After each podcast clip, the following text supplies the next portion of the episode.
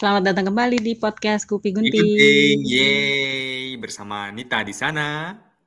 Dan Dwi di situ. Apa kabar semuanya? Ya, kabar baik. Dirimu kabar baik juga? Iya, alhamdulillah ya baik. Podcast kali ini sih kita mau fokusnya ke situ ya, ke hmm. ngobrolin tentang um, topik tentang khususnya tuh kegagalan anjay. Ya. Kenapa sih aku ngomong kalau nggak isi anjay itu kayak nggak enak gitu. itu kayak sudah anumu banget ya apa ya. trademark apa sih istilahnya gitu. gitu. uh. Anjay. Mm-hmm. Tapi ya apa namanya sebenarnya emang menarik sih ya soalnya kan kadang-kadang yang aku tangkep nih ya ketika kita bertemu sama teman atau mm. apa namanya kumpul-kumpul itu ketika kita sudah mulai membuka pembicaraan soal kegagalan tuh kan biasanya itu diikuti dengan apa namanya suasana kayak sedikit suram gitu ya. Ih ternyata kamu yeah. tidak berhasil gitu ya kasarnya begitu. Mm. Benar tapi, ya. Uh, tapi menurut aku juga sebenarnya hal-hal yang kayak gini tuh juga perlu dibuka sih kayak gitu.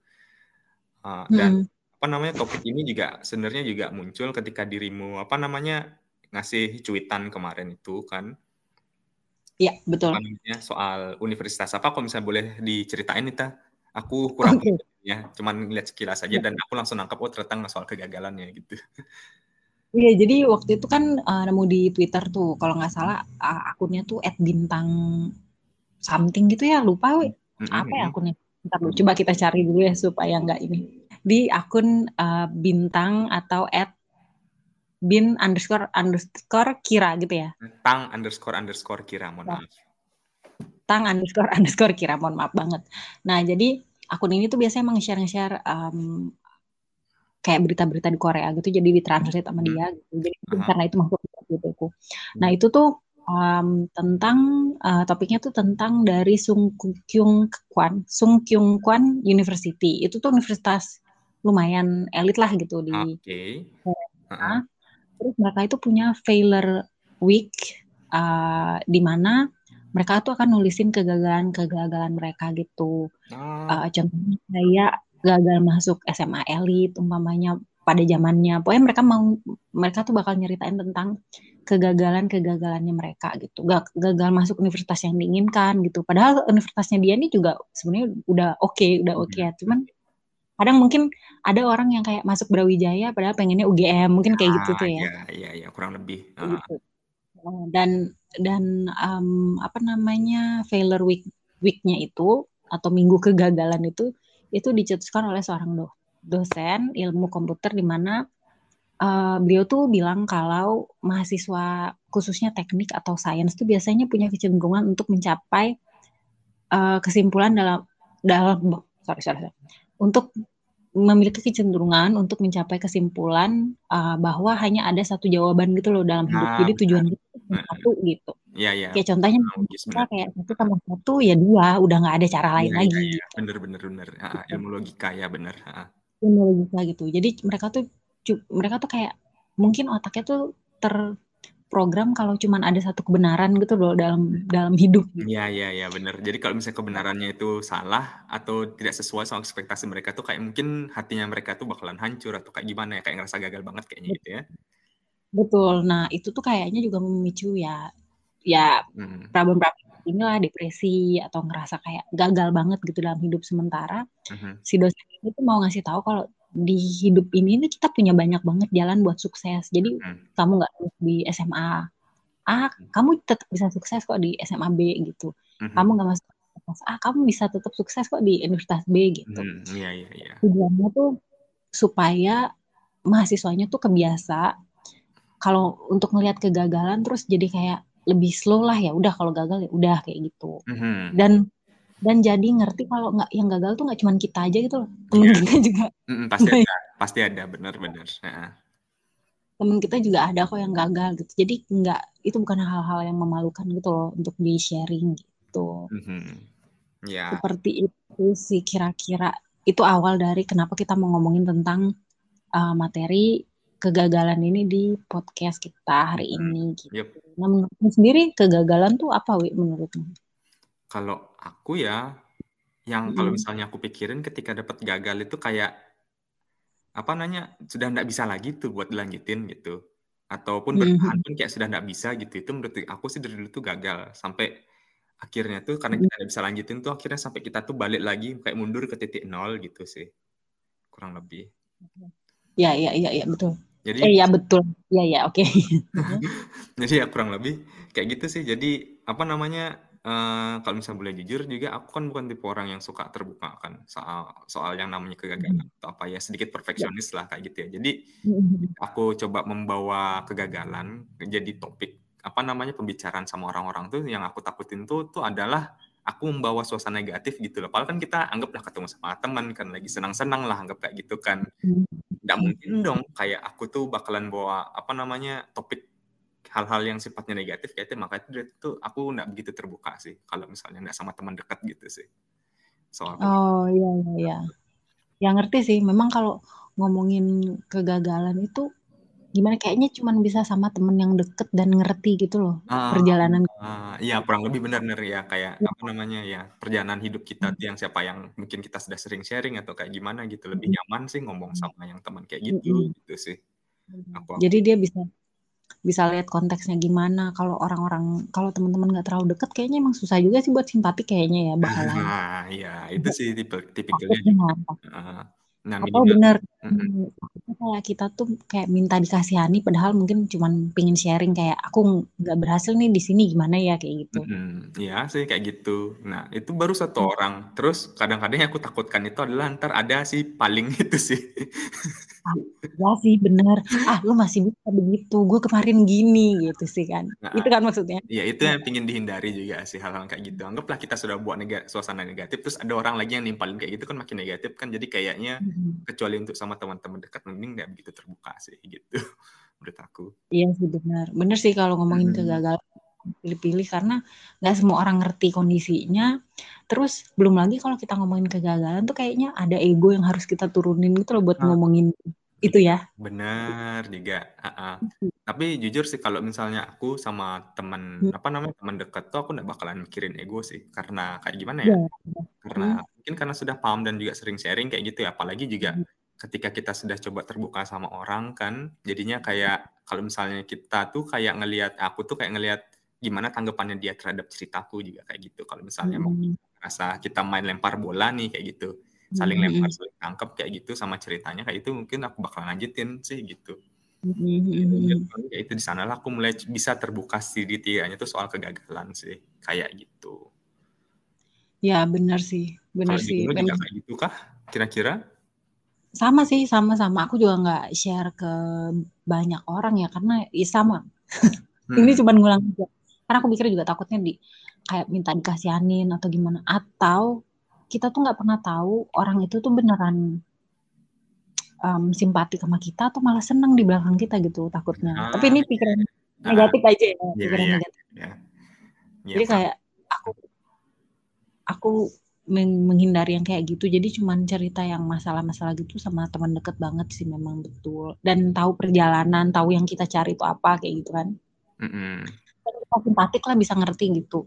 Mm -hmm. benar banget.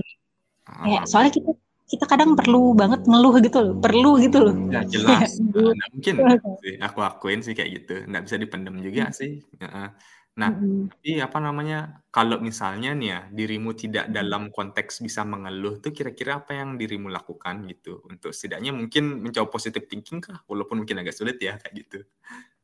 Iya sih pas gagal itu ya, benar ah, sih. pas gagal itu, heeh. Um, kalau umpamanya aku nggak punya temen buat aku curhatin ya, kayaknya hmm. iya dipendem sendiri kayaknya ya, atau hmm. gimana ya? Oke. Sama Hmm, tapi kalau dulu uh. kalau dulu uh. kalau dulu tuh aku mikir gagal itu kegagalan tuh kayak malu gitu loh. Uh-huh. Kayak orang kalau lihat tahu kita gagal tuh kayak malu. Jadi ah, okay. aku jarang banget sharing kayak gitu. Hmm. Tapi lama-lamaan lama lama kelamaan kayaknya emang bertambah umur tuh kita banyak banget gagal ya. Jadi kayak udah aja gitu. Nah, tapi kayaknya itu lebih ke gini enggak sih, semakin kita hmm. gagal tuh mungkin karena semakin kita bisa perbaikin diri, kayak kita tuh semakin bisa menerima kalau, "Oh ya, itu juga namanya gagal tuh bukan asal hal biasa sih." Kayak mungkin karena kita lebih sadar diri aja kalau ternyata kemampuanku belum di sana gitu enggak sih? Enggak ya?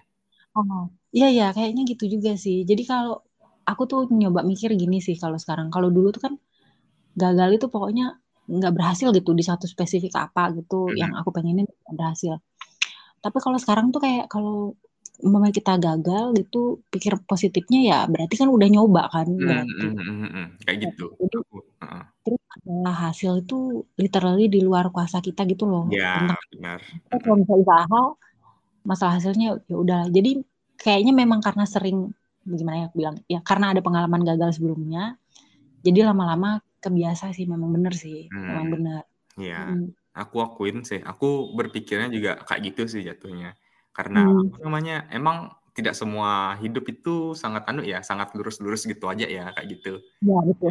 Kadang-kadang orang melihat, "Ih, Dwi enak kali dirimu sudah keluar negeri," atau kayak gitu, padahal kan ada cerita di belakang itu kan, gitu. Benar. Nah nah, Tahu sampai uh, itu kan sampai akhirnya ketika aku melihat-melihat ke belakang tuh kayak, ih ternyata banyak juga ya, apa namanya, diriku tuh kayak jatuh jatuh jatuh jatuh, kayak gitu kan. Hmm. Sampai akhirnya tuh kayak hmm itu jadi bahan evaluasi diri juga sih kayak gitu masalah mengenai hmm. kalau misalnya aku lolosnya emang sebenarnya aku pantas atau enggak sih emang gitu sih hmm. kayak apa namanya kayak kemarin aku sempat tes apa namanya hmm. tes uh, untuk masuk ke sebuah perusahaan kan kayak gitu hmm. akhirnya tuh aku tidak diterima pada waktu itu di tes itu hmm dibilang pingin marah tapi kayak lebih ke legowo gitu enggak sih? Kayak mungkin di sisi lain karena aku sudah menerima kepastian aku lulus atau enggak ya gitu. Kalau misalnya lulus, hmm. aku juga harus upgrade ilmu dan titik bengek kan kayak gitu. Tapi kalau hmm. misalnya ternyata aku enggak berhasil, tapi lebih kayak ke oh ternyata kemampuanku tuh cuma sampai sini aja ya kayak gitu. Kalau misalnya aku hmm. maju nih ke perusahaan itu dengan ilmu yang aku punya sekarang bisa jadi aku ngerepotin perusahaan itu dong kayak gitu. Tapi kalau misalnya sekarang ini kalau misalnya emang ada yang kurang berarti itu juga hal yang bagus gitu sih buat aku untuk diperbaikin untuk ke depannya gitu entah di perusahaan yang lain atau kembali ke perusahaan yang sama sih kayak gitu mungkin gitu salah satu hmm. cara untuk nanggepin kegagalan itu ya Iya, iya, benar berpikir positif dan melihat dari sudut pandang lain gitu ya. Ah, ya, kayak gitu. Ya, aku setuju sih, benar. Um, kayak kalau aku sama sih biasanya gagal-gagalan kemarin-kemarin ya mm-hmm. kayak gagal CPNS gitu contohnya atau mm. gagal kerja kerjaan gitu mm-hmm. aku mikirnya sih kalau yang kayak uh, interview interview kerja tuh um, kalau gagal ya udah nggak aja latihan gitu uh, coba gitu mm-hmm. sama nyari pengalaman juga gitu kita ya bener katamu kita tes gitu loh kita nih peng, um, kemampuan kita seberapa sih sebenarnya kayak gitu mm-hmm. walaupun menurutku juga ada faktor luck banget sih kalau masalah tentang um, tes tes tes kayak kayak gitu tuh loh. Iya sih faktor lucknya itu ada orang dalam atau enggak ya, ada yang pakai nyogok enggak ya. itu juga betul.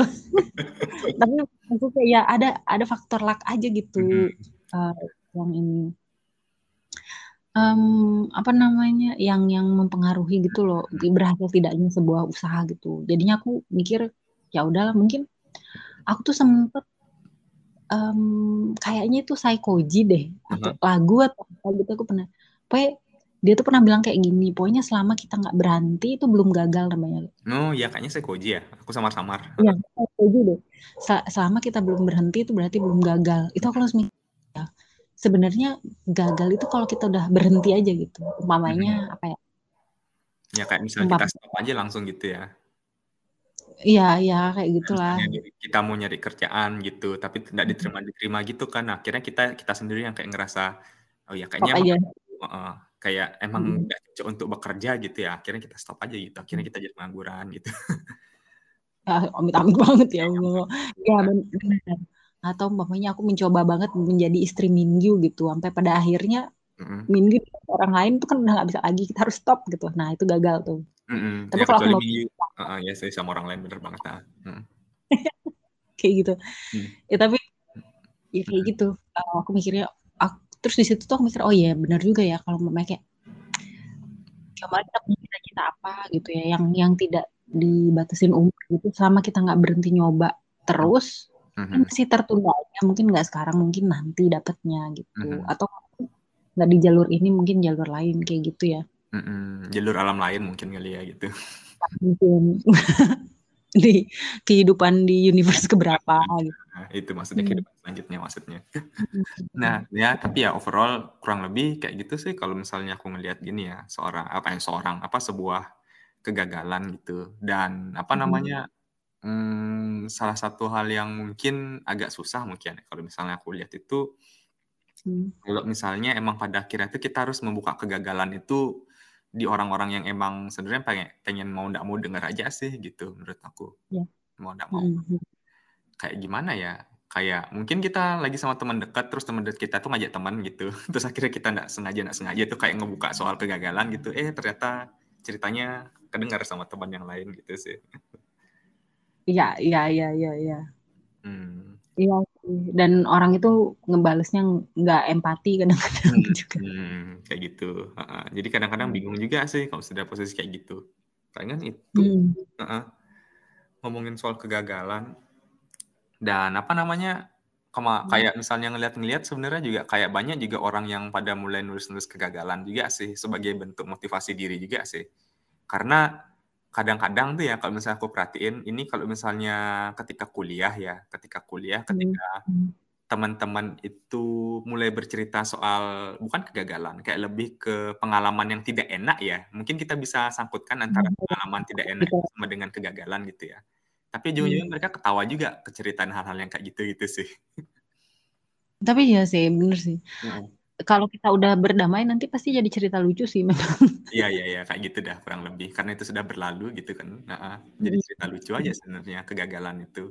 Nah, cuman mungkin yang jadi hmm. masalah itu adalah kalau misalnya kita kembali ke topik awal ketika kita ngomongin soal gagal sekolah ini, sekolah elit ketika di Korea itu adalah hmm. karena kegagalan yang dimaksud itu tidak hanya membawa dampak ke individu aja, tapi itu ada sangkut pautnya sama keluarga gitu kan ya karena mungkin keluarga yang nyekolahin mereka gitu dan keluarga itu berharap oh, iya iya itu kan ya mungkin itu juga hal yang sedikit tidak enak ya Iya sih ya kadang tuh um, kadang iya sih benar kadang kayak apa harapan dari orang lain yang ditaruh di kita terus kita gagal tuh jadinya nggak enak gitu loh. Nah, ya benar. Dan itu mungkin juga salah satu alasan kita sebaiknya untuk tidak terbuka sama orang lain soal kegagalan ya gitu.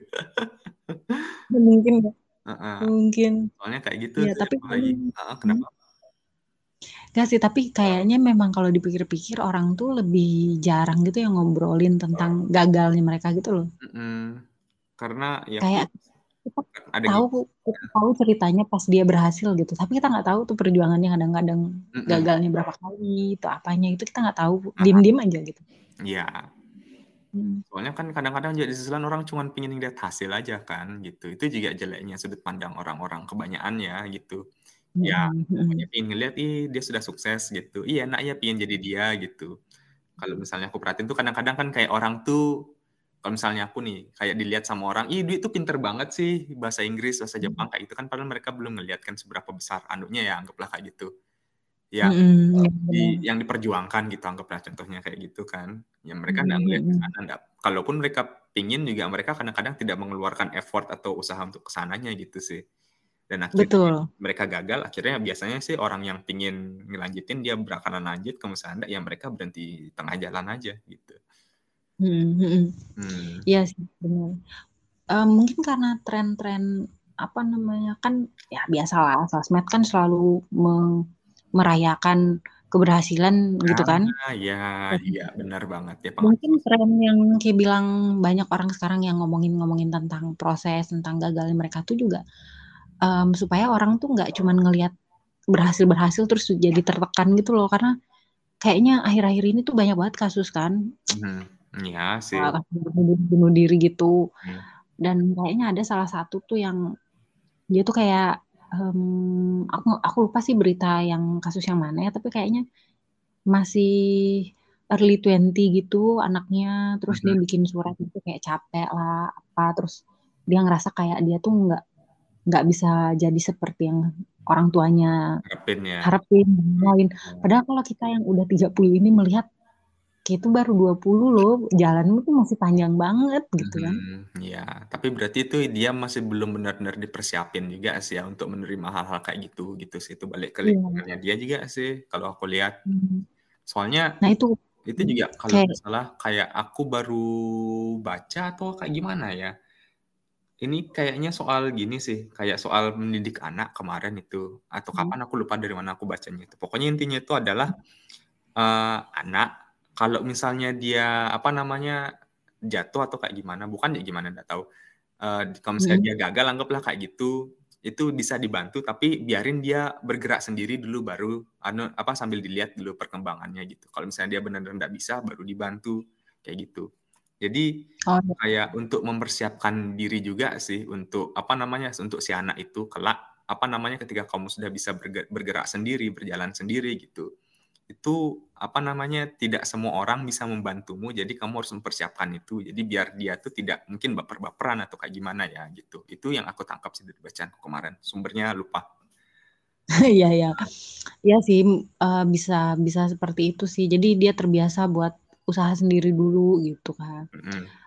Um, cuman memang gimana ya kalau di usia-usia segitu tuh kan masih labil gitu ya. Terus Hmm. kita ngelihat orang lain yang di usia yang sama terus udah sukses kayak Indra. Siapa namanya? Indra, Indra Kunyo. Indra. Bukan. Itu yang yang yang sekarang di penjara yang murah banget. Ah, nggak tahu. Aku tidak mengikuti perkembangan Indonesia. Yang? Oh ya waktu itu kayak belum belum balik kayaknya belum deh. belum kayaknya. Waktu itu tuh dia share waktu itu tuh ya adalah influencer gitu share kayak usaha Mhm. sukses usia muda gitu loh, Wi. Mhm. Usia muda literally kontennya tuh kayak malam-malam pengen beli Ferrari kayak gitu tuh loh. Oh, Oke. Konten-konten kayak gitu. Hmm, Iya, Terus iya. jangan dia beli Ferrari kayak gitu ceritanya Hmm, gitu. Menarik. Terus dia bagi-bagi uang dolar gitu-gitu. Tapi itu konten. Hmm. Ternyata belakangan diketahui kalau uang yang dibagi-bagiin itu diambil lagi. Seriusan, astaga. Serem juga ternyata ya. Hmm. sempet bikin aku tuh ngerasa kayak aku nih hidupnya sama gitu ya. Soalnya anak itu usia 23 atau 20-an itu udah sukses banget loh dan dia kan selalu bercerita kayak "Ah, aku tuh dulu miskin dan gitu-gitulah biasalah. Hmm, hmm, ya, ya, ya. Cerita-cerita itu. Ah. Ya gitu kan kita juga sebagai anak muda gitu kan ngerasa kayak gue tuh hidupnya salah tuh ya kok orang lain bisa kayak gitu Mhm. kita ada belum ada apa-apa ternyata sih belakangan ketahuan ternyata dia ini penipuan judi Oh, astaga. Serem juga Eh, ceritanya. syukurnya kan kita ngelihat sampai akhir ya. Ya. Kalau enggak kan kita salah terus ya dan takutnya kalau mental kita gimana atau lagi nggak bener lah mentalnya, Hmm. nah terjadilah itu Iya. depresi lain itu kan. Bener banget sih. Jadi apa namanya? Jadi kalau yang aku tangkap sih sebenarnya untuk menjadi gagal itu sebenarnya tidak begitu masalah. Yang jadi permasalahan itu adalah Iya. bagaimana orang-orang itu akan menganggap kita sih gitu. Ya mungkin kita tuh terlalu ini ya nganggep kita tuh penting buat orang lain. Ya sepenting itu ya padahal kita nggak penting-penting banget di hidup orang Iya. sejujurnya. Nah, kecuali orang-orang yang dekat aja sih sama kita. Benar. Dan lagi pas kita gagal tuh nggak ada nggak yang merhatiin kita sebenarnya. Heeh. Orang-orang tuh nggak bakal se- berpikir itu kok. Jadi kadang kan kita kayak gagal tuh terus malu gitu. Mm-mm. Sebenarnya orang lain juga nggak inget kok Mm-mm. sebenarnya. Itu benernya ya. Jangan Eh, bener gitu. Kayak aku sempet ini ini aku belajar banget sih waktu zaman dulu tuh. Mm-mm. Nah aku jadi surveyor, Wi. Mm-mm. Di salah satu uh, startup gitulah ya. Jadi aku tuh UMKM. Jadi kerjaanku tuh adalah masuk di satu UMKM, terus aku nanya-nanya data-data dan lain-lain. Mm-mm. Terus aku cabut.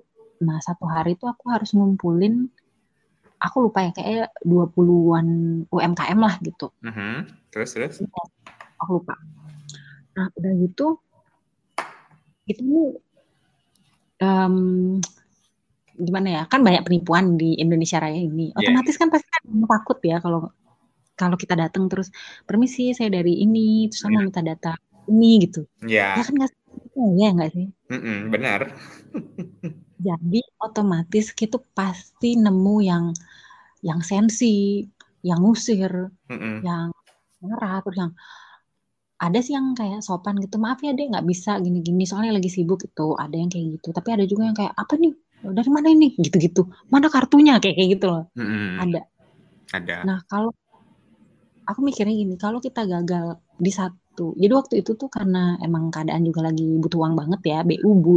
Yeah. Jadi aku nggak tahu dapat keberanian dari mana juga. Hmm. Caranya itu um, aku belajar banget itu di situ me, me, apa ya memaintain perasaan kita saat gagal gitu loh. Ya, karena penolakan itu ya, penolakan bertubi-tubi. Kalau kita ditolak terus kita berhenti, ya nggak selesai kerjaannya kan.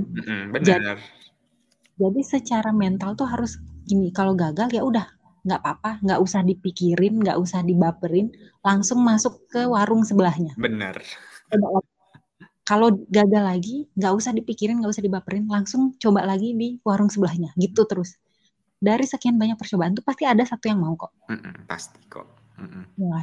Dan ternyata nggak setelah seperti itu tuh karena aku kerja kayak 10 hari ya lama-lama biasa aja gitu jadi kalau ditolak ya udah coba sampingnya kalau kali coba lagi dan kerjaan selesai. Mm-hmm, Dan gak ada yang ingat. Mm-hmm, bener banget, cuman itu aja selesai, bener.